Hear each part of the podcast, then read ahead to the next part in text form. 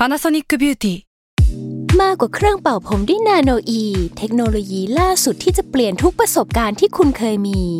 นาโนอีมอยส์เจอร์พลัสเพิ่มความชุ่มชื้นให้เส้นผมหลังใช้งานมากขึ้นถึง 18 เท่า พร้อมชะลอการเฟดของสีผมสำหรับคนชอบทำสีผม ดูแลความชุ่มชื้นทั้งเส้นผม หนังศีรษะและผิวคุณ Panasonic NA0J มีเทคโนโลยีนาโนอีที่ care only you s a l m o n PODCAST มัน สด อร่อย ทฤษฎีสมคบคิดเรื่องลึกลับ สัตว์ประหลาดฆาตกรรม ความลี้ลับที่หาสาเหตุไม่ได้ เรื่องเล่าจากเคสจริงที่น่ากลัวกว่า fiction สวัสดีครับ ผมยชญ์ บรรพพงศ์ผมธัญวัฒน์อิพภูดม นี่คือรายการ Untitled Case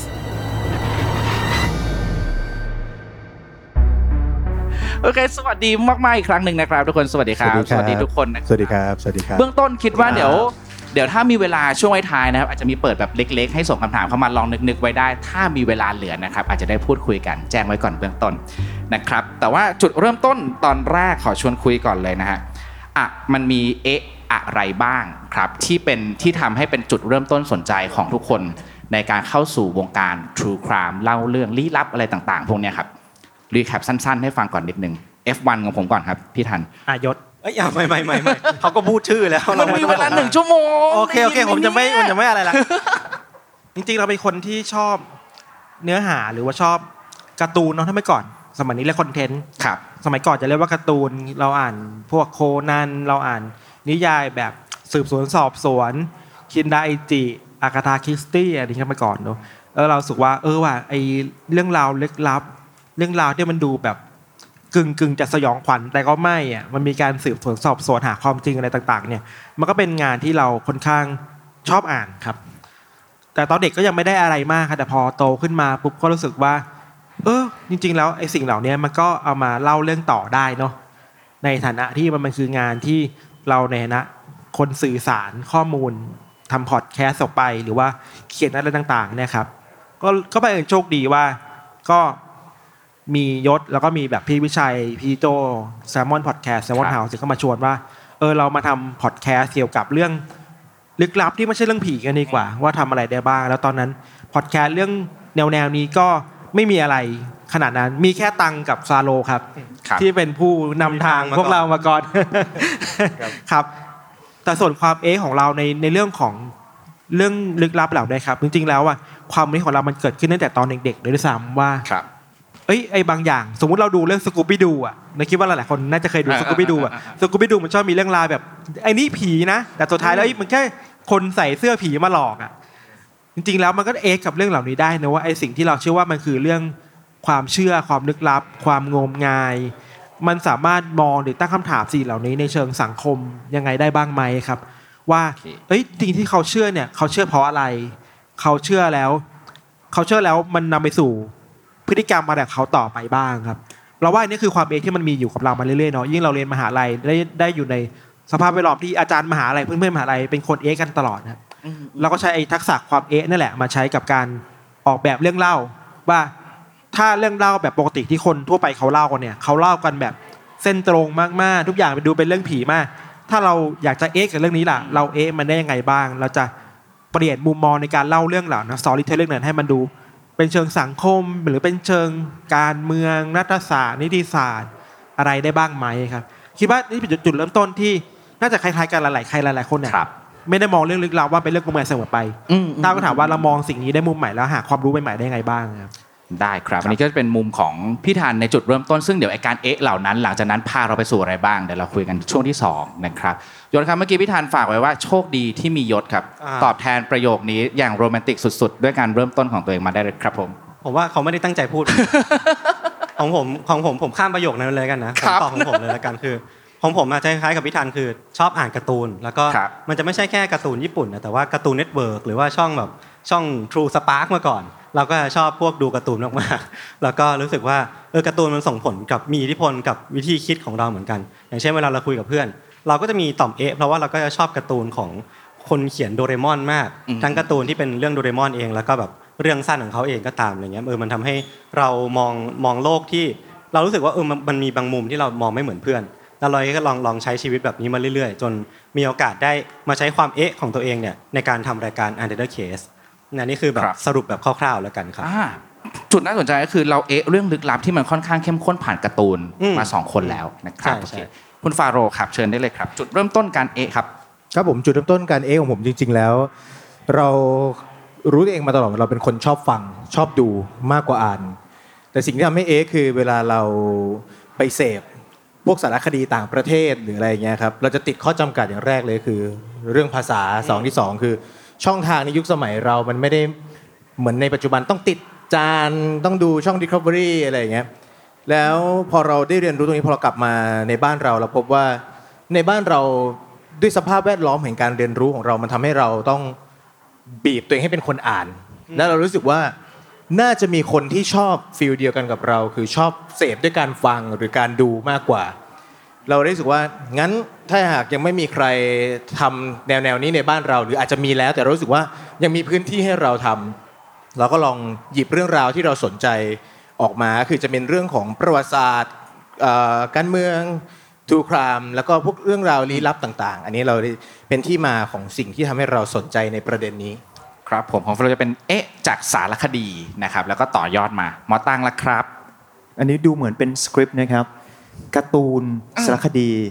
ตังไปซ้ำไม่ได้แล้ว เอาหนังดีกว่าเอาหนังะครับเพราะว่าตอนเด็กเนี่ยยอดเยี่ยมตังจะมีหนังเรื่องหนึ่งที่ชอบมาก แล้วก็ทำให้เข้าไปอยู่ในวงการอาชญากรรมตั้งแต่เด็กนะครับชอบเสพหนังทูครามากๆ หนังเรื่องนั้น 1995 ชื่อเรื่องว่าเซเว่นนะครับที่แบรดพีตกับมอร์แกนฟรีแมนเล่นฉากจบลอยมาแล้วนะพอพูดถึถูงกเรื่ต้อองงนี้นะครับเพราะตั้งดูหนังเรื่องนี้ตอนแรกเรารู้สึกว่ามันเป็นแค่หนังอาชญากรรมไล่ล่า ต้องบอกนะครับธีมหนังคือเป็นฆาตกรต่อเนื่องไล่ฆ่าเหยื่อตามบาปทั้ง 7 เราก็ลุ้นว่าจะจับได้ไหม แต่สุดท้ายหนังเรื่องนี้ทำให้เรารู้สึกว่า สุดท้ายไม่ว่าคุณจะเป็นตำรวจ เป็นคนเป็นคนร้ายนู่นนี่ ทุกคนคือคน ทุกคนมีความรู้สึกมีอารมณ์ เรารู้สึกว่ามนุษย์เนี่ยมันหลากหลายมากๆ ก็เลยชอบเรื่องราวของจิตวิทยา เรื่องราวของการศึกษามนุษย์ สุดท้ายได้มีโอกาสไปเรียนหมอ ก็ไปเรียนพวกนิติเวชเรียนนู่นนี่ด้วยอะไรแบบนี้ครับก็ยิ่งรู้สึก มันน่าสนใจมากๆ ก็เลยชอบเสพเรื่องราวเกี่ยวกับอาชญากรรม หรือว่าสนใจทางด้านนี้ครับขอเสริมนิดนึงพอพูดถึงเซเว่นเนาะเราว่าเอ๊ะอย่างหนึ่งที่มันน่าสนใจมากคือทุกวันนี้เรายังเอ๊ะกับเพื่อนเราอยู่เลยเวลาพูดถึงเซเว่นว่าสุดท้ายถ้าเป็นมึงตอนจบจะทำยังไงใช่ไหมมันแบบมันตั้งคำถามกับแบบความเป็นมนุษย์แบบสูงมากๆผ่านเรื่องถูกต้องทรูคามอะไรอย่างถูกเงี้ยต้องชอบจนขนาดที่ว่าออฟฟิศใหม่ ไปตามโปสเตอร์เซเว่นในตอนนั้นครับเอามาติดเพื่อทำให้เรารู้สึกระลึกบุญคุณเขา ที่ทำให้คุณเนี่ยเป็นแรงบันดาลใจให้เรามีออฟฟิศแห่งนี้อะไรเงี้ยฮะดังนั้นถ้าใครมีโอกาสได้ไปออฟฟิศของตังแสดงว่าที่ได้เจอแน่นอน ที่บอกว่าจะแวะซื้อน้ำแดงก่อนกลับนี่คือจะไหว้รูปเซเว่นถูกต้องครับเราเราเคารพเขามากทำงานแบบนั้นครัได้ด้วยเราเคารพเขามากฮะเขาแล้วก็เป็นแบดพิทดูดน้ำแดงของเราอยู่อะไรอย่างเงี้ยเหรอดูจนเบาหวานเลยโอเคขอบคุณมากมากๆครับ เมื่อกี้เป็นจุดเริ่มต้นเนาะความน่าสนใจคือแต่ละคนแตกต่างกันจริงๆนะเราคิดว่าครับเทสครับเราคิดว่าจุดเริ่มต้นนี้อย่างหนึ่งน่าสนใจก็คือ ถ้าเผื่อผู้ใหญ่หรือผู้ปกครองมองเห็นเด็กกำลังดูการ์ตูนอยู่ เด็กดูสารคดีอยู่ เด็กดูหนังอย่างเซเว่นหรือหนังเรื่องอื่นๆน่ะที่มันตั้งคำถามได้ มันอาจจะมีเรื่องราวซ่อนอยู่ที่เขากำลังได้รับอยู่มากขึ้นมากขึ้นเรื่อยๆ แล้วก็เป็นจุดเริ่มต้นการเอะนำมาสู่สี่คนนี้ด้วยเช่นกันนะครับ ขอบคุณมากๆเลยครับ ช่วงต่อมาครับเมื่อกี้มันเป็นเอะจุดเริ่มต้นครับ ลงลึกไปอีกนิดนึง ว่าพอเราศึกษาเรื่องเหล่านี้มากขึ้นเรื่อย ๆ แล้วครับ มันพาเราไปสู่การเอะที่มันใหญ่ขึ้นสำคัญขึ้น อย่างไรบ้างรอบนี้อาจจะขอเริ่มต้นจากหมอตังวนกลับมาได้ไหมครับต่อจากเซเว่นใช่เลยคครับนแรกเลยก็แล้วกันนะฮะดังนั้น 10 นาทีถูกไหมฮะได้ตามสบายเลยครับผมดังนั้นตั้งจะเรียกได้ว่าวันนี้ลองดูเรามาชวนเอ๊ะใช่ไหมในมุมมองของแต่ละคน ซึ่งแต่ละคนก็จะมีความชำนาญความถนัดแต่ละคนแน่นอนนะครับ ก็ตังก็เรียนจบแพทยศาสตร์ทีเนี้ยเราก็เลยจะมาเอ๊ะทางด้านเรื่องแพทยศาสตร์ที่เข้าไปเชื่อมโยงกับคดีอาชญากรรม นะครับแน่นอนว่าตังเนี่ยทำหลายคดีมากๆเลยรายการเวรชนะสูตรนะครับเวลาเราทำคดีศึกษาอาชญากรรมปุ๊บเราไปศึกษาเคสเอ้าเคสเนี่ยมีการบอกว่าคนคนเนี้ยป่วยเป็นแบบนี้ เราก็เริ่มรู้สึก เอ๊ะนี่เราเคยเรียนมานี่นาอืมไม่น่าเชื่อว่าความรู้ทางการแพทย์อยู่ดีมาโยงกับเรื่องราวอาชญากรรมเฉยเลย วันนี้นะฮะจะมาเลคเชอร์เรื่องราวการแพทย์ 3คำศัพท์นะครับ ไปตามกันนะนะไปด้วยกันต่อนะฮะ คำแรก hybridophilia นะครับหรือว่าโรคหลงรักฆาตกรเฮ้ยเรารู้สึกว่าเฮ้ยเมื่อก่อนเราเคยเรียนนะเพราะว่ามันอยู่จัดในกลุ่มที่เรียกว่า paraphilic disorder นะครับเป็นโรคเกี่ยวกับจิตเวชอะไรเงี้ยไอ้โรคหลงรักฆาตกรเคยมี แต่เราก็ไม่ได้สนใจอะไรมัน จนกระทั่งเรามาทำรายการอาชญากรรม มีจริงๆอะเรานึกว่ามันเป็นแค่ทฤษฎงทฤษฎีที่คุณคิดขึ้นมา แต่กลายเป็นว่าไม่ว่าจะเป็นเคสแรกที่ตังค์ทำในรายการเวรชันสูตร ครอบครัววัตส์ คริสโตเฟอร์วัตส์ชายคนหนึ่งที่ฆ่าภรรยาที่ตั้งท้องอยู่ ลูกสาวอีกสองคน เอาไปใส่ไว้ในถังน้ำมัน การกระทำที่โหดร้ายขนาดเนี้ยแต่ปรากฏว่าไม่ฮะพอเข้าไปอยู่ในคุกไปเรือนจำอะไรต่างๆ มีคนส่งจดหมายรัก ต้องการเป็นแฟนคลับ ไม่ใช่แค่คริสวัตส์อย่างเดียว ย้อนกลับไปคุณฟาโรห์เคยเล่าเท็ดบันดี้เท็ดบันดี้ริชาร์ดรามิเรสริชาร์ดรามิเรสจะเห็นได้ว่าหลาย ๆ คนเนี่ย ก็เขาก็จะมี character ของเขาอะเนาะครับแต่สิ่งที่มันทำให้เขากลายเป็น star ได้ปฏิเสธไม่ได้มันคือสื่อนะครับนำเสนอรูปภาพเขาไปบอกสัดส่วนของคริสวัตส์ด้วยฮะเพราะว่าเขาเล่นกล้ามอยู่พอดีอะไรเงี้ยสุดท้ายเราก็มาศึกษาว่าเฮ้ย hybristophilia โรคหลงรักฆาตกรมันมีจริงนะเนี่ยแล้วมันเกิดจากอะไร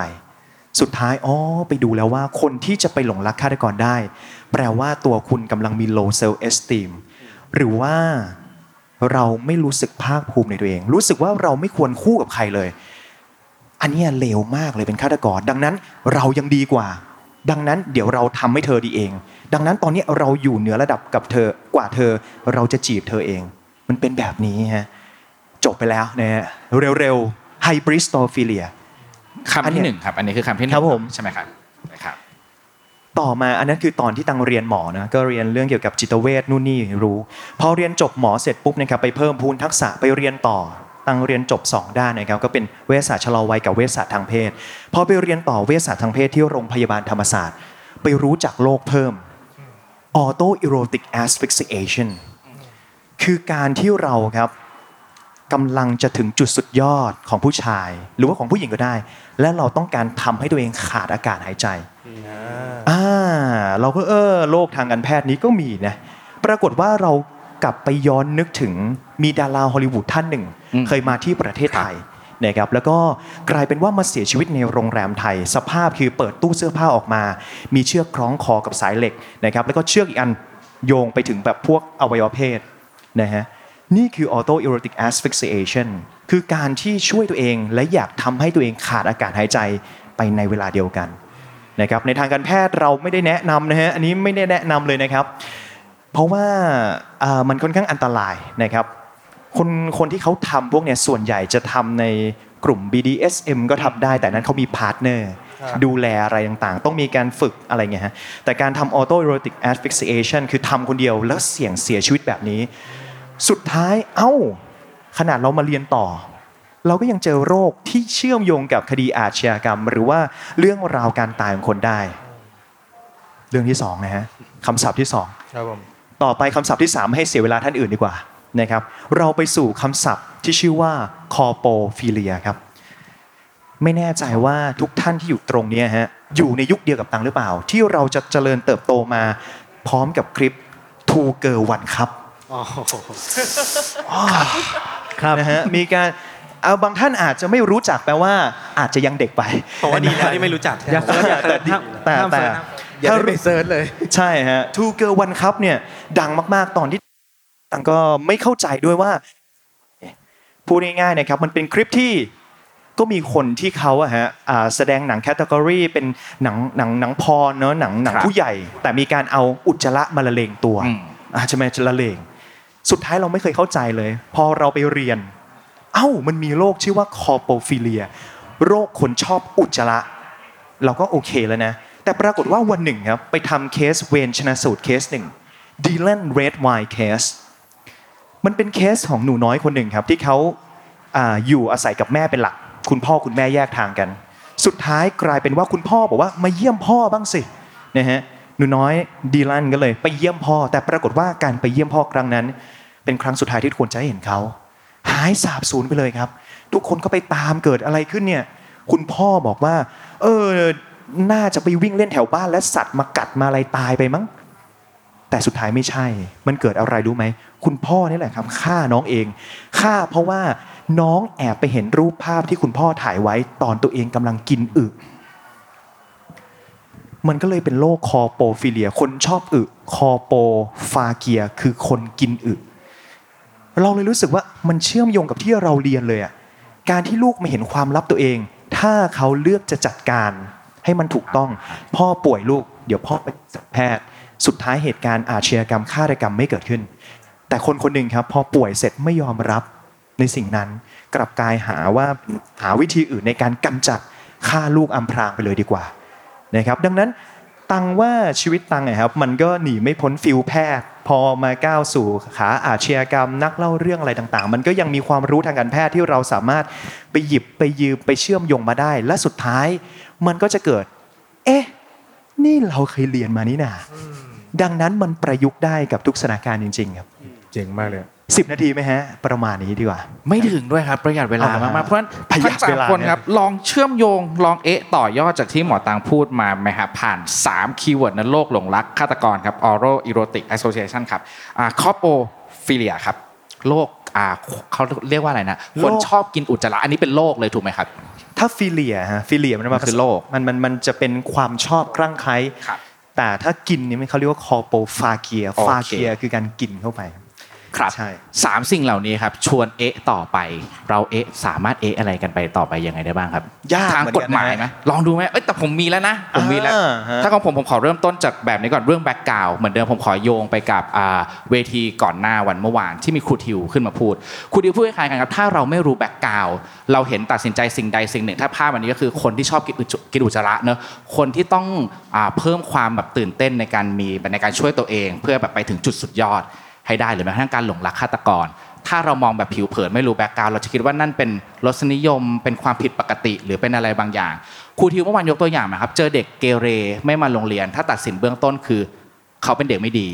ถ้าเห็นเขาพูดคำหยาบเขาเป็นเด็กไม่ดีเพราะเขาพูดคำหยาบแต่ถ้าแค่ลงไปคุยกับเขารู้แบ็กกราวของเขาขึ้นมาแค่นิดเดียว เราจะรู้ว่าอ๋อเพราะว่า background ของเขาเขาเติบโตมาในบ้านที่แบบต้องปกป้องตัวเอง ดูแลตัวเอง การที่เขาเข้าไปอยู่ในโรงเรียน แล้วเขาใช้ความรุนแรง มันเป็นวิธีการปกป้องตัวเอง รูปแบบหนึ่งเนี่ยผมคิด2เคสเนี่ยในโรงเรียนกับในสถานที่ต่างๆ มันเหมือนกันเลยเนาะถ้าเรารู้ background มันจะเปลี่ยนแปลงอะไรได้น่าสนใจเราขอ เราขอชวนคุยอย่างนี้แล้วกันครับได้ว่าเลยครับจากสิ่งที่เมื่อกี้ตังค์เล่าให้มาสองสามโรคเนี่ยครับเราคิดว่าสิ่งหนึ่งที่สังคมไทยในยุคปัจจุบันน่ะมันมันขาดไปมันคือ ความเอมพาธีต่อกันน่ะ ครับ เอมพาธีเกิดขึ้นเพราะว่าเรารีบตัดสินใจ เรารีบจัดคนคนหนึ่งหรือจัดอะไรบางอย่าง รวดเร็วมาก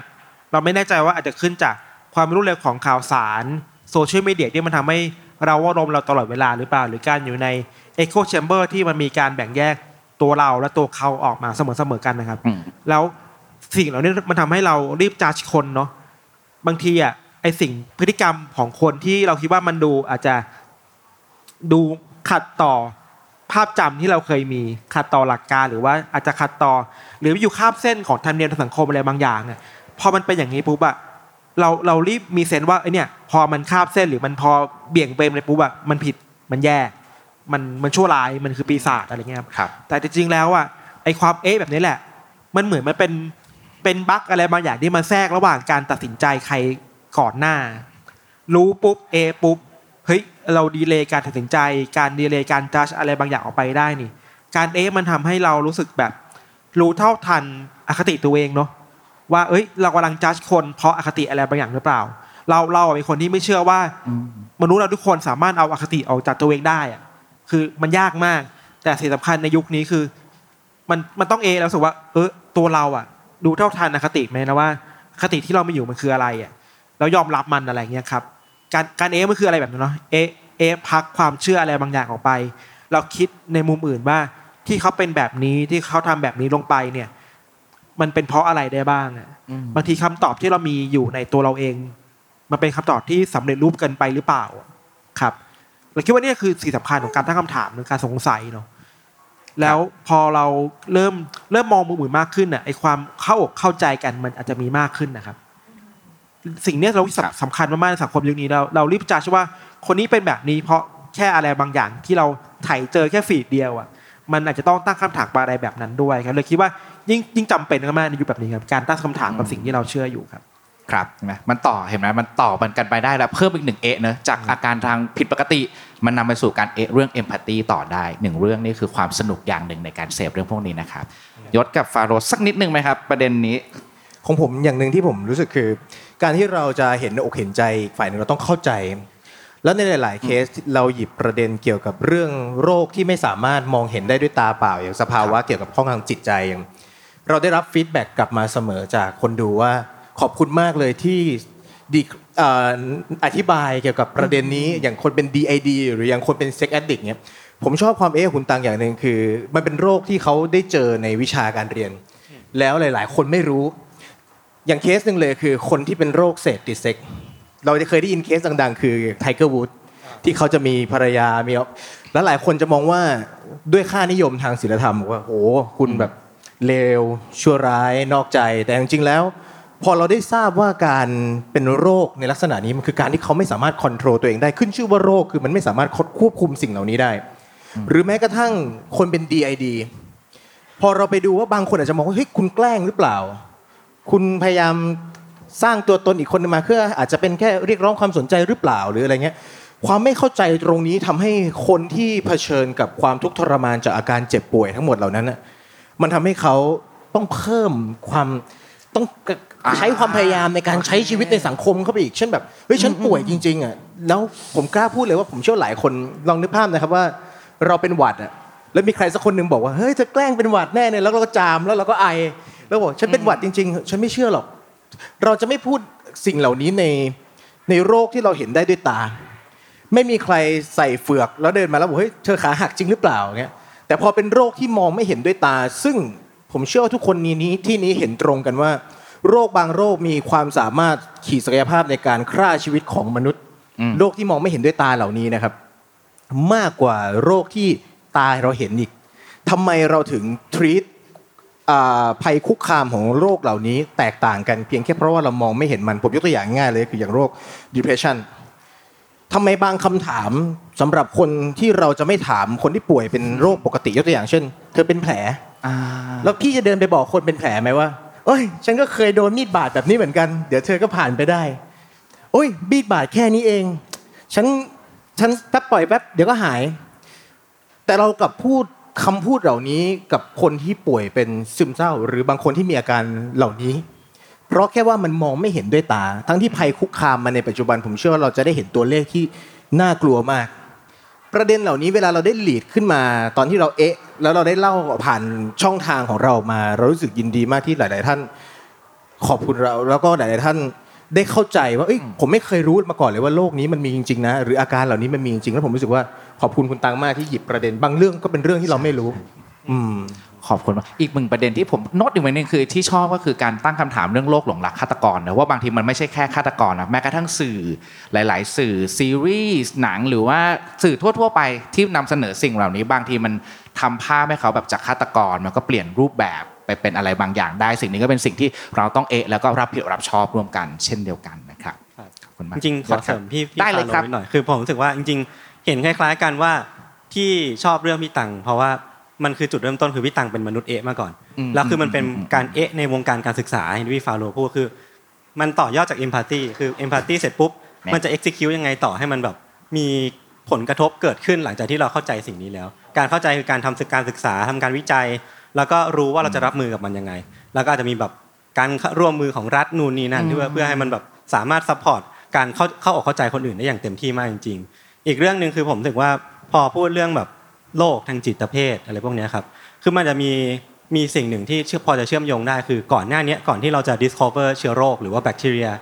คือคนก็จะคิดว่าการป่วยเป็นเรื่องของปีศาจเรื่องการการสาปเรื่องของแบบคำสาปเวทมนต์แม่มดเรื่องเนี้ยซึ่งพอค้นพบเชื้อโรคเราก็รู้ว่าอ๋อตัวการคือมึงนี่เอง คือผมรู้สึกว่าตอนนี้มันเหมือนว่าเราแค่ไม่เห็นตัวการ แล้วเราคิดว่าสิ่งที่พวกเขา suffer มันไม่มีจริงอะไรเงี้ยคือมันก็เลยแบบทำให้ยิ่งเจ็บปวดมากกว่าใหญ่เวลา เราป่วยแล้วกูต้องบอกว่าสมมติเราโดนมีดบาดเราต้องโชว์แผลให้เราดูให้คนอื่นดูว่ากูป่วยกูเจ็บจริงๆนะแต่พอมันเป็นโรคซึมเศร้าเราบอกไปแล้วไม่มีใครฟังอะไรเงี้ยผมว่ามันมันมันทำให้เรารู้สึกว่าเออมันเจ็บปวด แล้วก็ไม่อยากให้ใครต้องต้องมารู้สึกไม่ดีกับอะไรแบบนี้ครับ การต้องพิสูจน์ว่าเราป่วยเป็นสิ่งสิ่งนั้นจริงเออมันเศร้าก็เจ็บปวดใช่ที่สุดแล้วเหมือนกันเนาะดังนั้นสังคมสำคัญนะครับ คนรอบข้างสำคัญเนาะทั้งอย่างที่บอกว่าโรคพวกเนี่ยที่เราหลีดขึ้นมาเราคุย เราพูดถึงอาชญากรรมปุ๊บเราจะเจอคนนี้เป็นโรคนี้คนนี้เป็นโรคนี้ แต่จะเห็นว่าวิธีการจัดการของคนคนนั้นนะครับ มักจะไม่ถูกต้องเสมอเลยอืมอืมอืมเขาจะไปทำอย่างอื่น เพราะว่าเขายังขาดความรู้ความเข้าใจหรือว่าขาดความเห็นใจจากคนรอบข้าง คนรอบข้างอย่างที่พี่ทันบอกว่าไปจัดเขาแล้วเขาก็อยู่ลำบากอะไรแบบเนี้ยครับแต่ตัวตังอะตังจะเจอคนไข้บ่อยเนาะเวลาเราเป็นเอ่อ sexual medicine เราต้องเจอคนไข้ที่เขามีความหลากหลาย เขามีความรสนิยมที่จำเพาะกลุ่มจริง ๆ เขาบอกว่าเพื่อนอะเขาหาว่าเขาเป็นตัวประหลาด เขาแปลก แต่จริงๆเราบอกว่าเฮ้ยมันไม่มีใครที่จะใช้คำว่าแปลกกับใครได้นะ เราแค่ไม่ได้เหมือนใครเท่านั้นเอง เราอย่างแรกเลยคือเราต้องเข้าใจตัวเอง เราต้องรู้ตัวเอง เรารู้ว่าเราเป็นอะไร และสุดท้ายวันนี้ที่เขาเดินเข้าหาตังมาปรึกษาอะไรแบบเนี้ยมันเป็นสิ่งดีๆมากแต่ตังก็ไม่รู้ว่ามันยังมีอีกตั้งหลายคนหรือเปล่าที่เขารู้ว่าเขาเป็นแต่เขาไม่รู้ว่าจะต้องจัดการยังไงเนาะที่จริงความหลากหลายคือความสวยงาม เราเป็นมนุษย์ เรามีความหลากหลาย เราไม่เหมือนกันสวยงาม ธรรมชาติทุกอย่าง ต้นไม้มันยังมีหลายพืชพันธุ์ คนก็เหมือนกัน ดังนั้นตังแค่รู้สึกว่าสังคมเราต้องเข้าใจเขาด้วย พร้อมกับต้องมีเครื่องมืออะไรในการให้ความรู้เขา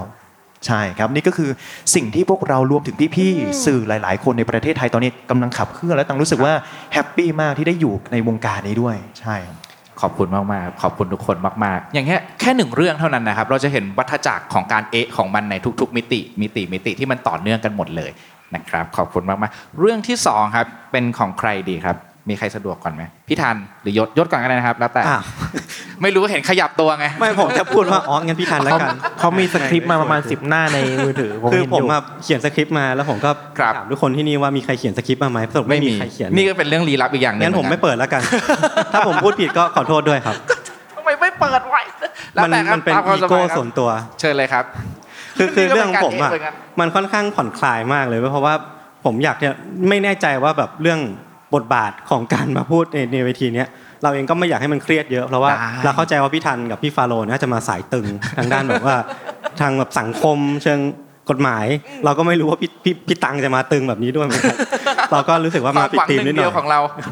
เออแต่ว่าส่วนตัวของผมอะเรื่องที่เอามาเล่าวันเนี้ยเป็นเรื่องส่วนตัวมาก คือไม่ใช่ TED Talk นะแต่ว่าคือเป็นเรื่องส่วนตัวในแง่ที่ว่าพอมานั่งดู pattern เนี่ยผมเล่ามา 200 ตอนเนาะเราก็จะมี มีหลาย ๆ ช่องของเรื่อง True Crime ละกันที่เราเล่าบ่อย มันคือเรื่องการเอาตัวรอดอืมเช่นผมเคยเล่าเรื่องของที่มันเป็นต้นแบบของหนังที่ชื่อว่า 120 127 ชั่วโมง เป็นเรื่องของคุณอารอนดอลสตันที่แบบไปตกเหวแล้วก็แขนติดแล้วก็ต้องเอามีดหั่นแขนตัวเอง แล้วก็แบบเคยเล่าเรื่องของคุณยอนมิพาร์คที่เป็นแบบคนเกาหลีเหนือที่ต้องอพยพหนีมาจากประเทศของตัวเอง เพื่อแบบอิสรภาพอะไรพวกเนี้ยแล้วก็มีอีกเยอะมากที่ผมเคยเล่าคนแหกคุก นู่นนี่นั่น แล้วก็รู้สึกว่าเอ้ยทำไมเราถึงชอบเล่าเรื่องคนเอาตัวรอด หรือว่าคนหนีตายจังเลยวะหรือว่าเรากำลังรู้สึกว่าเรากำลังจะตายแล้วเราต้องหนีอยู่หรือเปล่าเออก็เลยลองลองวิเคราะห์ดู แล้วมันมีเรื่องล่าสุดที่เล่าไปในตอน 199 ครับ ที่ทำให้ผมเออพอเข้าใจแล้วว่าทำไมเราถึงชอบเรื่องพวกนี้จัง มันคือเรื่องของคุณมาโร p r o s p e r y อ่าไม่ต้องเปิดสคริปต์แล้วกันน่าจะถูกคือเขาเป็นคนอิตาลีครับสู้เหมือนกันนะเราอะสู้เหผมือมนกันพนะยายามแล้วอันนี้อันนี้ถ้าใครฟังแล้วก็ correct ได้นะครับ เป็นเรื่องของอดีตตำรวจที่เขาเป็นคนอิตาลี แล้วเขาเหมือนเป็นนักกีฬาอยู่แล้วก็เป็นแบบคนที่ร่างกายแข็งแรงแข่งแบบ พวกปัญจกรีธาปัญจกรีธาคือแบบวิ่งมีกีฬานู่นนี่นั่นที่มันแบบเป็นเหมือนคล้ายๆ superhuman ประมาณหนึ่งเขาก็เป็นคนแข็งแรงแล้วเขาก็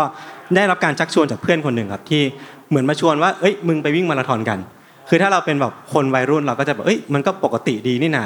แต่สิ่งที่เพื่อนคนนี้ชวนไปวิ่งอะครับคือเขาไปชวนไปวิ่งมาราธอนกลางทะเลทรายซาฮารา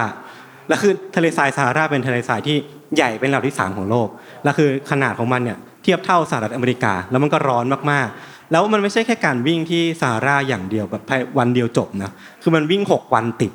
แล้วระยะระยะทางเนี่ยมันจะมัน 250 กิโลเมตรอัพคือมันก็เป็นการแข่งขันที่โหดมากๆ แล้วคนเมาโร่เนี่ยก็เหมือนแบบอะกูอยากลองก็เลยลองไปดู แล้วก็ไปวิ่งวิ่งวิ่งปรากฏว่าเวลามันผ่านไป 3 วันมาถึงวันที่ 4 วันที่ 4 ตรงเนี้ยครับ คุณเมาโร่เนี่ยอยู่ในอันดับที่ดีมาก ถ้าวิ่งต่อไปเรื่อยๆเดี๋ยวเขาน่าจะติดท็อป 5 หรือว่าท็อป 4 อะไรพวกนี้ได้ แล้วก็แบบได้รางวัลกลับบ้านไปอวดลูกเมีย แต่จริงๆคือพอเริ่มวันที่ 4 เสร็จปุ๊บอะเขาก็วิ่งวิ่งไป แล้วสิ่งที่เขาเห็นตรงหน้าครับมันคือพายุทรายที่มันพัดมาแบบแรงมาก แล้วคุณเมาโร่อะเขาก็อยากสู้ต่อเขาก็วิ่งชนทน คือถ้ามันเป็นยูกิมันก็มีคนคนวางการ์ดแบบพายุทรายมาแล้วอะไรเงี้ยแต่เขายังสู้เปิดต่อการดกับดักทำงานเออใช่ใช่ใช่แต่เขายังสู้ต่อ แล้วคือสู้ไปสู้มาสุดสุดท้ายคือไม่มีใครสู้ธรรมชาติได้ เขาก็ต้องไปหลบอยู่หลังก้อนหินที่มันก้อนใหญ่อะไรเงี้ยครับลืมตามาอีกทีหนึ่งอะเขาก็วิ่งอีกรอบหนึ่งบอกว่าไม่ไม่กูกูไม่ยอมกูจะวิ่งต่อไปให้ได้ ปรากฏว่าเขาตื่นมาแล้วเขาก็เห็นว่ามันไม่น่ามีหนทางแล้วเพราะว่าไอ้พายุทรายนี้มันเกิดขึ้นเมื่อคืนเนะครับมันพัดทัศทัศนียภาพของเขาเนี่ยพังไปหมดเลย คือจาก มันเป็นทะเลทราย มันก็ไม่มีอะไรเป็นแลนด์มาร์กอยู่แล้ว แต่มันก็จะพอมีแบบต้นกระบองเพชร มีอูดตัวนั้น หรือว่ามีแบบเนินทรายตรงนั้นบ้าง แต่พอพายุทรายมันเกิดขึ้นน่ะ มันพังหมดเลย ไอ้รูทที่เขาแบบเคยจำเอาไว้ว่าต้องวิ่งทางเนี้ยหายไปหมดเลย แล้วแม้กระทั่งคนที่วิ่งอยู่ข้างหน้าเขาหรือข้างหลังเขาไม่มีเลย ก็คือเขารู้ตัวว่าเขาหลงทางแล้ว หลังจากนั้นนะครับ มันมีสิ่งที่น่าสนใจมากอย่างหนึ่งเกิดขึ้นในหัวของคุณเมาโร สิ่งนี้เป็นสิ่งที่ผมแบบคิดในหัวว่าถ้าเกิดกับกูอะกูจะทำไหมคือเขาอะสิ่งที่เขาทำอย่างแรกอะคือเขาฉี่ใส่กระติกน้ำตัวเอง โดยสัญชาตญาณเลย คือเขารู้ตัวว่าพอเขาติดอยู่ในทะเลทรายแล้วมันดูไม่มีทางรอดอะเขาต้องทำทุกวิถีทางเพื่อให้ตัวเองรอดให้ได้ ผมก็เลยสนใจไอ้ตัวกลไกทางเรื่องของจิตใจของคนมากๆว่า พอเราถูก drive ด้วยด้วยสภาพสภาวะแวดล้อมที่มันดูแบบเหมือนไม่เป็นก็รอดอะมันมันไม่เป็นก็รอด ไม่เป็นก็ตายเออนั่นแหละ นั่นแหละครับ เออ ไม่รอดก็ตาย คือมันมันทำให้แบบมันเป็นบีบคั้นมากๆว่า เราต้องทำทุกทางให้มันเอาตัวรอดให้ได้ เออ แล้วสิ่งที่เขาทำหลังจากนั้นนะครับ คือเขาไปหลบอยู่ในสุสาน อันนี้เล่าแบบคร่าวๆนะ แล้วเขาก็เอาค้างเอาค้างคาวที่มันอยู่ในสุสานนะครับ มาปาดคอ แล้วก็กินเครื่องในกินเลือดมัน ไม่ใช่แค่ตัวเดียว 20 ตัว คือสิ่งเหล่านี้เมาโรอธิบายไปว่าเขาไม่ได้อยากทำแต่เขาทำไปโดยสัญชาตญาณ เออ ใช่ แล้วหลังจากนั้นมันก็จะมีการความช่วยเหลือจากเฮลิคอปเตอร์บ้างจากเครื่องบินบ้างแต่สุดท้ายเขาก็ไม่รอดแบบตะโกนเรียกยังไงก็ไม่ไม่มีใครหันมาสักทีหนึ่งจนสุดท้ายเขาก็ต้องแบบออกระหกระเหิน แล้วก็เหมือนพยายามที่จะฆ่าตัวตายอันนี้ trigger warning นิดหน่อยคือเขาพยายามที่จะฆ่าตัวตาย เพราะว่าเขาคิดมาแบบดีแล้วมากๆว่า ถ้าเขาออกไปข้างนอกสุสานแห่งนี้ แล้วเขาไปตายอยู่ที่ไหนก็ไม่รู้กลางทะเลทรายศพของเขาไม่ถูกพบญาติของเขาที่เป็นแบบสามเป็นภรรยาของเขาแล้วก็ลูกๆของเขาเนี่ยจะไม่ได้รับเงินชดเชย ฉะนั้นสิ่งที่เขาควรทำเนี่ยแบบในตามตรรกกะแล้วเนี่ยคือการฆ่าตัวตายอยู่ที่สุสานแห่งนี้ เพื่อรอให้คนมาพบ เพื่อให้ครอบครัวของเขาได้รับเงินชดเชยเขาก็เลยทำการกรีดข้อมือตัวเองอยู่ในสุสานนั่นแหละ แต่ว่าเขาก็สลบไปแล้วตื่นมาคือเขาไม่ตายครับเพราะว่าเลือดของเขาอะมันข้นคลักมากจากการที่เขาขาดน้ำไม่ได้เดี๋ยวพี่หมอดื่มน้ำตั้งอาจจะอธิบายได้เออคือแบบอ้าวฆ่ากูจะฆ่าตัวตายก็ไม่ให้ไม่ให้กูไป เขาก็เลยแบบคุยกับพระเจ้าประมาณหนึ่งว่าเฮ้ยอ้าวแสดงว่าคุณกำลังบอกให้ผมมีชีวิตรอดอยู่ใช่ไหม ซึ่งผมว่าตรงเนี้ยน่าเอะมากๆว่า มันมีความเปลี่ยนแปลงของอารมณ์ที่มันค่อนข้างสวิงมากๆครับคือคุณเมาโรเป็นคนที่มองโลกในแง่บวกมากเขาแบบพยายามจะมีชีวิตรอด แต่พอถึงจุดที่ดิ่งดิ่งเหวอะเขาก็ดิ่งไปแล้วก็ตัดสินใจที่จะตายเลย แล้วพอเขารอดมาเสร็จปุ๊บอะมันเหมือนเป็นรถไฟเหาะที่มันแบบขึ้นไปอีกรอบหนึ่งคือเขาพร้อมที่จะมีชีวิตรอดแล้วหลังจากนั้นอะเป็น moment ที่ถ้าไปคุยกับพวกนักปีนเขา หรือพวกนักผจญภัยเขาจะเรียกว่า flow state เหมือนแบบเข้าสู่ช่วง flow ที่แบบว่าทุกอย่างมันโฟกัสมากๆ เขาไม่ได้สนใจอะไรเลยความคิดของเขาเนี่ยไม่มีเรื่องความตายอยู่ในนั้น เขารู้สึกว่าเขาจะต้องจับกิ้งก่าจับงูจับทุกวิถีทางกินฉี่ตัวเองทำไงก็ได้ให้ตัวเองรอด สุดท้ายเขาก็รอดมาได้ด้วยการที่เดินไปเจอโอเอซิสแห่งหนึ่งเป็นบ่อน้ำแล้วเขาก็ได้รับความช่วยเหลือจากเด็กผู้หญิงคนหนึ่งในหมู่บ้านแถวนั้นอะไรเงี้ยครับเออซึ่งซึ่งผมรู้สึกว่าที่รู้สึกว่าเรื่องนี้มันคลิกกับเราอะหรือว่าน่าเอ๊ะต่อมากๆคือเรื่อง moment นี่แหละครับ moment ที่เขารู้สึกว่าตัวเองต้องมีชีวิตรอด แล้วว่าอะไรมันเกิดขึ้นในจิตใจเหมือนเป็นเป็นตัวสวิตชที่เขาไม่ให้เขาเปิดว่าเขาต้องทำทุกวิถีทางเพื่อให้ตัวเองรอดให้ได้เออรู้สึกว่าเรื่องเนี้ยน่าสนใจต่อ แล้วก็มีไปหาข้อมูลเพิ่มมาคุยคุยกับพี่ๆนิดหนึ่งคือไปอ่านหนังสือของเขาเป็นนักผจญภัยคนหนึ่งครับ ที่อยู่เบื้องหลังเบื้องหลังแบบหนังของ Bear Grylls อะที่แบบว่าไปเอาตัวรอดในป่าอะไรพวกเนี้ยครับคือเขาเป็นคนเขียนบทแล้วก็เป็นคนที่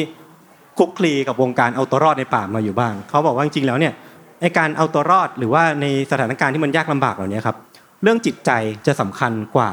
ร่างกายมากๆ คือเขาบอกว่าบางทีแม่บ้านญี่ปุ่นที่ไปตกเครื่องบินอยู่ในป่าที่อุรุกวัยอาจจะรอดมากกว่านักกีฬาก็ได้ เพราะว่ามันเป็นเรื่องของความยืดหยุ่นเรื่องของความครีเอทีฟเรื่องของอะไรต่างๆนานาสภาพจิตใจที่มันเข้มแข็งเนี่ยเพื่อทำให้ตัวเองรอดออกมาให้ได้ บางคนที่แบบเคยเป็นคนเก่งมากๆ เป็นผู้บริหารมา เป็นคนที่แบบมีการตัดสินใจที่เด็ดขาด พอไปถึงสถานการณ์คอขาดบาดตายอะหรือว่าเวลามนุษย์เรารับรู้ว่าความตายอยู่ตรงหน้าครับ มันจะเกิดอาการช็อกได้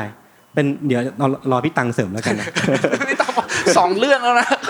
คือผมแบบคาดหวังในตัวคนอื่นมากนั่นแหละคือมันมีอาการช็อกเกิดขึ้น แล้วผมรู้สึกว่าตรงเนี้ยน่าสนใจกลไกน่าสนใจ อืมประมาณนี้แล้วกันครับหมอตังจะรับผิดชอบความคาดหวังของยศรบก่กอวนนไหมนะคครัรับบรบกวนอันนี้ผมมาฟังเลคเชอร์พี่อีกที นั่นเลยฮะแล้วก็ไม่มีการเตรียมกันเนอะตอนประชุมเราก็บอกว่าแต่ละคนก็เอาเลยเอาเลยรับผิดชอบเรื่องตัวเองก็แล้วกันอะไรอย่างเงี้ยนะฮะเรื่องแรกนะฮะที่เลือดมันข้นมากเนาะแน่นอนครับอันนี้ก็อธิบายตามกฎวิทยาศาสตร์เลยนะครับมันภาวะเราอยู่ใน dehydration แล้วก็ร่างกายเรามันประกอบไปด้วยน้ำเยอะมากพอเราขาดน้ำไปเยอะๆครับเลือดมันก็มีน้ำเป็นส่วนประกอบ มันจะก็จะกลายเป็นแค่เหลือแค่เม็ดเลือดสิเม็ดเลือดขาวเม็ดเลือดแดง เกล็ดเลือดที่มันจะข้นมากๆเลยนะครับมันก็ทำให้เลือดเราอาจจะไหลช้าลงหรือว่ามันหยุด นะครับแล้วก็ไอ้เรื่องที่บอกว่าทำไมคนเราอะถึงสู้ได้ ทุกคนในที่นี้เคยได้ยินไหมว่า แม่เราชอบพูดหรือว่าอะไรเงี้ยเฮ้ยถ้าไฟไหม้เนี่ย ยกโอ่งยกตู้เย็นข้างหลังยกตู้เย็นเออยกตู้เย็นอ่าวิ่งหนียังได้อ่าตอนแรกต่างก็ไม่เข้าใจนะ เรียนหมอปุ๊บเข้าใจเลยเฮ้ยงงเหมือนกัน ปกติฮะเวลาเราเกิดเหตุการณ์แบบเนี้ยเจอเหตุการณ์อะไรที่มันแบบกำลังจะเป็นจะตายแล้วฮะ เราคุยกันบ่อยมาก ร่างกายเราจะอยู่ในโหมด fight สู้หรือ flight ที่แปลว่าบินหนีไปเลยนะฮะ มีแค่สองอย่าง ถ้าคุณเลือกบินหนีใจฝ่อแล้วจะไม่ใช่เหตุการณ์ของอ่าของเราเนาะแต่ถ้าสู้ fight ร่างกายมันจะสั่งตัวเองครับมันจะมีฮอร์โมนเยอะแยะมากมาย อันหนึ่งดีมากๆเลยนะครับอะดรีนาลีนหลั่งอะดรีนาลีนหลั่งทำให้ไปสลายน้ำตาลที่เก็บอยู่ในตับนู่นนี่ preserve แค่ muscle เลย วิ่งไปหาแค่กล้ามเนื้ออย่างเดียว เคยสงสัยไหมทำไมนักมวยต่อยกันไม่เจ็บ นั่นแหละฮะ อะดรีนาลีนกำลัง preserve เอาน้ำตาลทุกอย่างไปให้กล้ามเนื้ออมันเลยทำให้เรามีแรงมากๆ ตอนนั้นถ้าสมมติคุณคิดจะสู้แล้ว ทุกอย่างมันจะเตรียมร่างกายให้มีความหวังดังนั้นก็อยู่ที่ใจจริงครับๆเข้าใจใจบงการอืมประมาณนี้ทีมงานครับเดี๋ยวแบ่งครับค่าตัวผมให้พี่ตังค์นิดนึงได้ไหมรู้สึกว่าเขาแบกถามอะไรตอบได้จริงๆนะถามอะไรตอบได้ขอบคุณมากครับๆพี่ทันกับฟาโรห์มีไหมครับเราผมไม่อยู่ในถามเชิญเลในยนาที่นั่งอัดรายการกับยศมาสองอ่าร้อยกว่าตอนแบบ เต็มใจบ้างไม่เต็มใจบ้างอะไรเงี้ยครับผมในที่สุดพี่ก็พูดออกมา รู้สึกว่า เวลายศเล่าเรื่องเกี่ยวกับการเอาตัวรอดเออเออเออเขาจะเขาจะแบบตาเป็นปากกาตาเป็นมะกายเออเออเพราะว่าหาข้อมูลง่ายอะไรเงี้ยไม่ไม่ไม่ใช่อันนี้มัเรานจะอโทยู่ษในที่กลับกลับมาจริงจังนะคือว่าจริงๆเวลาเราพูดถึงการเอาตัวรอดอะสิ่งเราที่เราเอะกับการตัวรอดคือเฮ้ยในช่วงเวลานี้มันคับขันวิกฤตมากๆ เนี่ย มนุษย์เราทำอะไรได้บ้างอะอืม ตั้งอธิบายไปแล้วว่าเวลามันมีพลังอะมันจะมีพลังพิเศษแบบอืมเนาะร่างกายมันบังคับให้เราไม่รู้ตัวอะไรเงี้ยหรือแบบเวลาเราอยู่ในสถานการณ์ที่เขาเรียกว่าไงนะหน้าสิหน้าสิวหน้าสิวหน้าหน้าขวาขวานนใช่ เราตัดสินใจในแบบที่เราไม่ไม่เคยทำมาก่อนได้ยังไง เช่น ไม่เคยคิดจะสู้เลยอืมสุดท้ายสู้ว่ะอืมหรือว่า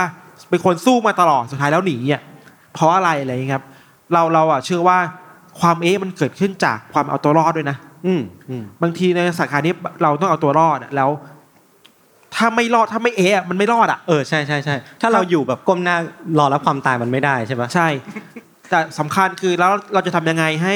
ความรู้ที่เรามีมาทั้งหมดทั้งชีวิต อืม ประสบการณ์ทั้งหมดทั้งชีวิตอะมันเอามาใช้ในโมเมนต์นั้นให้ได้อะอืมอืมเราเลยคิดว่าไอการเรียนรู้ที่แบบเราบางทีเราคิดว่าเฮ้ยอยู่ในห้องเรียนเราไม่ได้ใช้มันหรอก เราไปเข้าห้องสมุด อ่านเล่นๆมันไม่ได้ใช้หรอกหรือแบบบางทีช่วงหลังเขาชอบมีดราม่ากันนะว่าให้อ่านนิยายคืออ่านหนังสือหรือเปล่าอะอืมอืมจริงๆแล้วการอ่านนิยายมันมันได้รับประสบการณ์อะไรบางอย่าง มันได้รับรูปภาพอะไรบางอย่างใช่หรือการแลกเปลี่ยนประสบการณ์ของตัวละครนะครับอืมการอ่านเหล่านี้รู้สึกว่ามันคือการเราเก็บเอาวัตถุดิบความรู้มาเรื่อยๆๆๆอะเราไม่รู้หรอกว่ามันเดี๋ยวจะจะได้ใช้มันอะแต่ในเวลาขับขันเราจะได้ใช้มันก็ได้อะเพราะฉะนั้นคิดว่าอย่าไปดูแคลนสิ่งที่เรา ได้รับความรู้มาโดย อาจจะโดยบังเอิญตั้งใจไม่ตั้งใจเลยครับอย่างน้อยๆสุดสกูปปี้ดูก็ทำให้พี่ได้มานั่งอยู่ตรงนี้ใช่การเอะจากตอนนั้น พี่เป็นใช่แช็กไหมกี้หรือเปล่า ขอบคุณมากครับเพราะเราเสริมไหมครับประเด็นนี้ข้ามได้นะหรือว่าไปของตัวเองได้เลยนะครับ ได้ครับเอ่อมีประโยคที่พี่ธันพูดเมื่อกี้ทำให้ผมคิดถึงโค้ดโค้ดหนึ่งว่า เราไม่มีวันรู้ตัวเองว่าเราแข็งแกร่งขนาดไหน จนวันที่ความแข็งแกร่งคือทางเลือกเดียวที่เรามีอะเชี่ยนั่นคือช้อยเดียวที่เรามีแล้วผมรู้สึกว่าอีกอันหนึงได้คุยกับคุณตังบ่อยมากว่า องค์ความรู้ที่เราบางทีเราแบบต้องรู้ไหม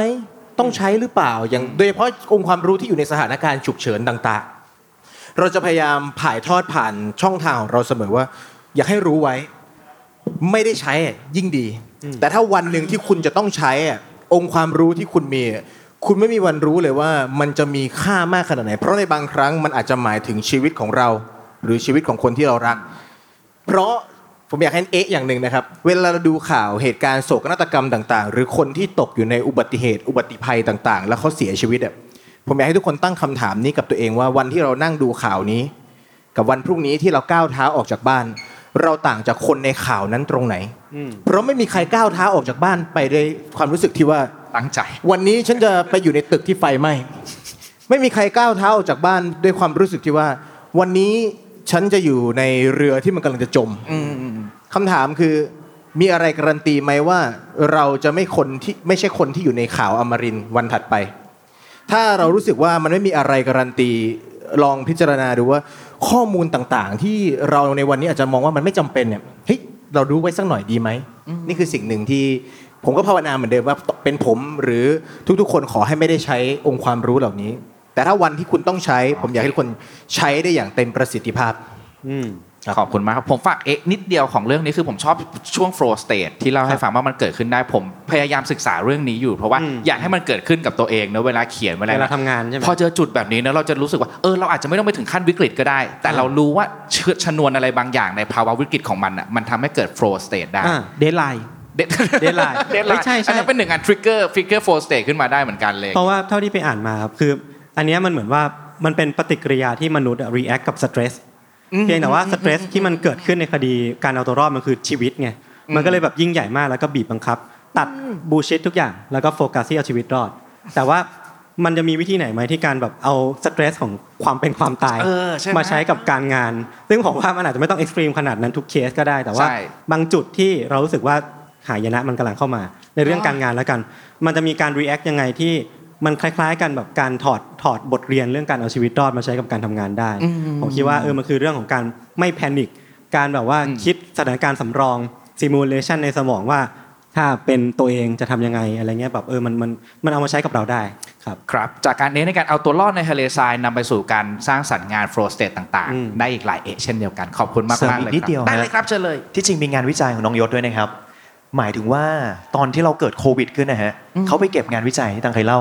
เขาบอกว่าคนที่ชอบเสพหนังอาชญากรรมหนังผีเนี่ยรอดจากโควิดมากกว่าคนอื่นนะอ่าเพราะว่าคนพวกเนี่ยเวลาเขาดูหนังเขาจะจินตนาการตัวเองอยู่ในหนังอืมเขาจะมีความคิดที่เรียกว่าอ่ามันยืดหยุ่นมากกว่า เราจะหาสถานการณ์รับรองมากกว่า จนมีคนไปทำวิจัยอะตอนเกิดโควิด ใครที่ตัดสินใจ suicidal idea บ้างหรือว่าไม่ใช่อะไรอย่างเงี้ย เขาไปเจอกลุ่มคนที่เสพเรื่องอาชญากรรมหนังผีนู่นนี่ slasher เอาตัวรอดได้ดีสุดเพื่อนๆที่นั่งอยู่ตรงเนี้ยน่าจะเอาตัวรอดได้ทุกคน ดังนั้นเนี่ยเขามาเจอพวกเราวันนี้เอออย่างน้อยสุดก็มีพื้นฐานสิ่งนี้ติดตัวไว้อยู่ใช่น่าจะรอดได้มีการวิจัยยืนยันนะครับ โอเค เชิญคุณฟาโรห์แล้วกันครับ เวลาจะเหลือน้อยนิดนึงได้ครับครับกระชับของคุณตังจะไปในทางการแพทย์แล้วผมผมครับจะย้อนกลับมาทางเราจะเชี่ยวในทางสังคมครับทางกฎหมายอะไรเงี้ยครับ เอ๊ะของผมคือเวลาที่เราอ่านเคสคดีในต่างประเทศเนี่ยหลายๆท่านที่ติดตาม พวกเราจะทราบว่าหลาย ๆ ครั้งเราจะพูดถึงกฎหมายที่มีที่มาจากชื่อของบุคคล หรือกฎหมายที่ถูกสร้างขึ้นมาหลังจากเกิดโศกนาฏกรรมอะไรบางอย่าง ในหลาย ๆ ครั้งเวลาเราไปติดตามเคสคดีอย่างในปัจจุบันนี้ผมจะสนใจคดีเกี่ยวกับการ stalking case การสะกดรอยติดตามรังควานเป็นพิเศษ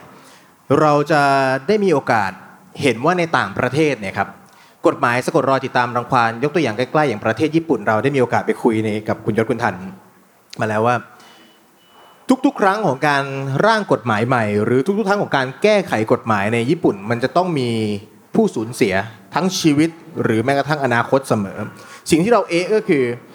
เคสต่างๆ ที่กำลังเกิดขึ้นในบ้านเรานะปัจจุบันทุกวันนี้ไม่แตกต่างหรือเหมือนกับเราเหมือนเรากำลังเดินในตามเส้นทางของญี่ปุ่นในหลาย ๆ เคสอย่างเคสของคนที่เป็นเน็ตไอดอล ที่กำลังถูกสะกดรอยติดตามก็จะเหมือนคุณมายูโทมิตะที่เธอก็เป็น underground idol แล้วเธอขอความช่วยเหลือจากเจ้าหน้าที่ตำรวจ ขอความช่วยเหลือจากสื่อมากมายหลายครั้ง จนกระทั่งวันที่เธอถูกทำร้าย จนเธอเกือบจะเสียชีวิต แต่ร่างกายของเธอไม่กลับมาเป็นเหมือนเดิมนี่คำถามคือ เราก็จะเอ๊ะกลับมาว่าทำไมบ้านเราต้องรอให้เกิดคนแบบมายูหรือมิยูโทมิตะคนต่อไป อีกอย่างหนึ่งที่เราเอ๊ะเลยก็คือ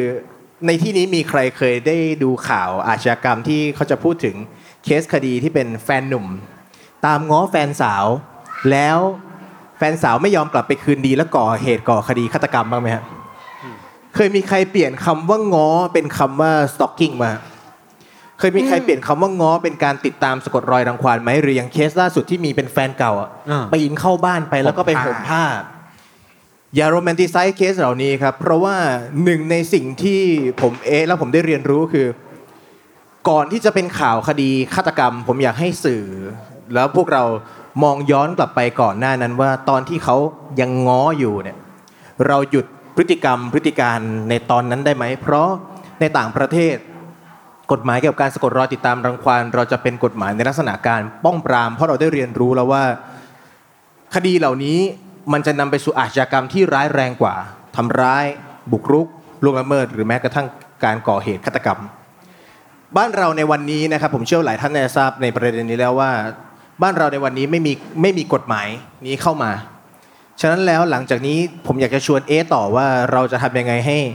ให้คนใกล้ตัวเราหรือแม้กระทั่งตัวเราเองเนี่ยมีกฎหมายมาปกป้องคุ้มครองเรา ชวนเอกันต่อในเคสคดีอาชญากรรม เพราะผมอยากจะ ปลี่ยนเรื่องราวที่เป็นอุทาหรณ์เหล่านี้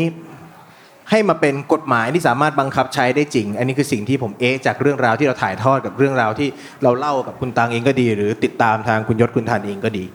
อืมครับ เวลาได้ยินเรื่องแบบนี้ผมมันจะเอ๊ะอย่างหนึ่งเสมอที่ได้ยินอยู่บ่อยๆเพราะว่าพอเกิดเคสแบบนี้คนคนจะเอ๊ะก่อน แล้วก็บอกว่า เอ๊ะเขาแค่ติดตามเขาทำอะไรหรือยังล่ะ อย่างที่สองคือ เอ๊ะ เขาเป็นแฟนกัน เขาเป็นสามีภรรยากัน เราไปเอ๊ะอะไรกับเขากันละอะไรนว่าแบบน่าเนี้ยเศร้าที่สุดคือ คนที่พูดประโยคนี้คือตำรวจครับพี่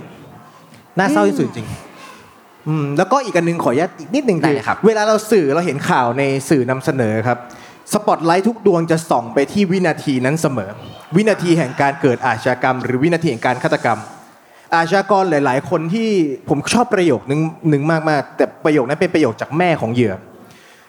คุณแม่ของเหยื่อในเคสคดีหนึ่งคือลูกสาวเขาถูกฆาตกรรม แล้วคุณแม่ของเหยื่อตอนสื่อไปสัมภาษณ์ คุณแม่ของเหยื่อพูดประโยคนี้ว่า ลูกฉันมีชีวิต 20 ปีก่อนหน้าวินาทีนั้น โปรด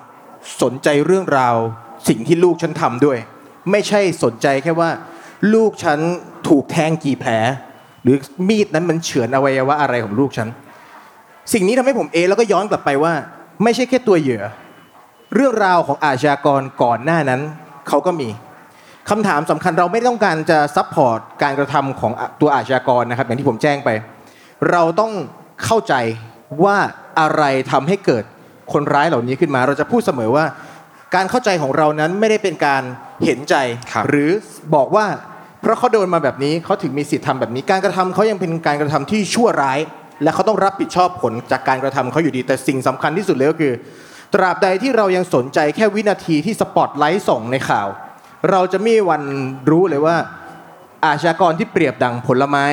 พิษเหล่านี้ลองนึกภาพนะครับ ผลไม้ ใบกิ่ง ก้าน ราก เมื่อเราสนใจแค่ว่าผลไม้ตัวนี้มันเสียยังไง เราจะไม่มีวันแก้ปัญหาได้จริง ๆ ถ้าเราไม่สนใจตั้งแต่รากลำต้นหรือแม้กระทั่งใบ และคำถามคือกลับไปถามเดิมว่ามีอะไรการันตีไหมว่าเหยื่ออาชญากรคนต่อไปจะไม่ใช่เราคนที่เรารัก หรือว่าใครสักคนหนึ่งในสังคม ถ้าเรายังไม่เข้าใจในวันนี้ ขอบคุณมากๆครับ พี่ทันครับขออนุญาตน่าจะต้องเป็นการปิดท้ายด้วยเรื่องการเอะของพี่ทันเลยครับมีครับเรื่องอะไรมานำเสมอบ้างจคริบงพี่ๆตั้งใจเลือกจริงๆเราเป็นคนที่ชอบเสพคดีฆาตกรรมเนาะครับจริงๆจะมีฆาตกรหรือมีอาชญากรหลายคนครับ เวลาที่เราเล่าเรื่องเป็นคอนเทนต์หรือเล่าเรื่องแชร์ทุกคนฟังเนี่ยที่มีอะไรที่น่าเอ๊ะเยอะ เช่นทำไมเขาเป็นแบบนั้นแบบนี้ครับเคสหนึ่งที่เราคิดว่าหลายๆคนจะเคยได้ยินถูกทำเป็นหนังด้วยคือเป็นซีรีส์เนาะคือ Jeffrey Dahmer เนาะ Jeffrey Dahmer ก็เป็นฆาตกรต่อเนื่องที่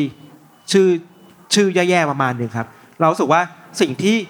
สิ่งที่ Dahmer หรือว่าฆาตกรต่อเนื่องทำแล้วพวกเราเสพอะคำถามคือว่าพอเราดูเรื่องเหล่านั้นแล้วใน true crime แล้วอะเราตั้งคำถามอะไรพวกมันได้บ้างหมายถึงว่าสิ่งเรื่องเราวนไม่ได้ไม่เราไม่เรียกเขาว่ามันเนาะพวกเขาได้บ้าง เช่น อะไรคือจุดเริ่มต้นของการก่อเหตุเขาเติบโตมาแบบไหน อันนี้เสริมต่อที่ฟาโรห์พูดการเอของเรามันเกิดขึ้นจากอะไรแบบนั้นฮะ อะไรบ้างที่มันก่อร่างสร้างตัวทำให้คนคนหนึ่งกลายเป็นคนที่น่ากลัวได้ครับ แล้วการกระทำที่น่ากลัวมันถูกทำให้ต่อเนื่องไปได้ ไอสถาบันทางสังคม ครอบครัวตำรวจ ผู้รับผิดชอบทางกฎหมาย มันมีอะไรผิดพลาดในเส้นทางนั้นหรือเปล่า แล้วปลายทางนะพอเขาถูกจับแล้วบางคนโด่งดังกลายเป็นเซเลบริตี้เนาะอ่าถูกสื่อพูดถึงว่าแบบคนนี้คือเน็ตไอดอลคนใหม่อะมัน มันพังตั้งแต่ต้นทางหรือปลายทาง มันพังขนาดเนี้ยแล้วเราเอะกับระหว่างทางนี้ได้ยังไงบ้างครับ เรารู้สึกว่าบางทีคนคนจะถามว่าเอ้ยตั้งคำถามแล้วทำอะไรต่อไปได้บ้างสำหรับเราคือ ตั้งคำถามไปแล้วพยายามส่งเสียงออกมาครับ ส่งเสียงออกมาแล้วชวนสังคมพูดคุยรับรู้ถึงเรื่องนี้กันว่าไอสังคมเราที่มันอยู่เนื้อในข้างในอะมันเป็นรากฐานของคดีเหล่านี้หรือเปล่า แล้วถ้าเราอยากสร้างสังคมที่มันดีขึ้นในอนาคต ต่อคนเป็นรุ่นลูกรุ่นหลานเราอะ เราแก้ไขอะไรได้บ้าง เราส่งเสียงเข้าชื่อกฎหมาย เพื่อแก้ไขปัญหาสตอเกอร์ได้ไหมเราส่งเสียงเพื่อแก้กฎหมายสิ่งต่างๆได้ไหมที่มันยังไม่เกิดขึ้นในสังคมไทย แล้วเราไม่อยากมันเกิดขึ้นนะครับ ครับ สรุปทัศนประมาณนี้ฮะได้เลยครับ มันก็คือเคสทั้งหมดเนอะทั้ง 4 เคสหรือว่าทั้งหมดทุกๆเคสที่เล่ามาในรายการของทั้ง 4 คนเลยเนาะไม่ให้เห็นว่า1งเรื่อง 1เอะมันนำไปสู่เอะที่2เอะที่3เอะที่4 ที่มีทั้งเกี่ยวข้องกันบางเรื่องอาจจะแตกต่างกันเลยก็ได้ flow state เกี่ยวกับการเอาตัวรอดในภาวะใดภาวะหนึ่งโลกหลงรักฆาตกร เกี่ยวข้องกับบริบทโดยรอบที่พูดคุยกันการ stalking การ stalker มันมีรากของมันที่ยาวนานกว่านั้นมากมายเต็มไปหมดชอบที่พิธันปิดท้ายบอกว่าอย่างน้อยสุดก็เอ๊ะกับมัน พูดมันออกมาชวนคุยชวนตั้งคำถามกัน แล้วก็เอ๊ะต่อไปเรื่อยๆ เอาไปปรับใช้ในวันใดวันหนึ่งอาจจะได้ใช้ในการป้องกันตัวเอาตัวรอด วันหนึ่งอาจจะได้เอามาใช้ในการทำงาน วันหนึ่งอาจจะได้เอามาใช้ในการเล่าเรื่อง เป็นหน้าที่การทำ content creator วันหนึ่งเราอาจจะช่วยกันหยุดเอ๊ะเหล่านี้ได้ด้วยการออกกฎหมายหรือว่าป้องปรามมันทั้งหมด อย่างจริงๆทักที ไม่แน่วันนั้นพวกคุณอาจจะไม่เหลืออะไรให้เล่าแล้วก็ได้นะ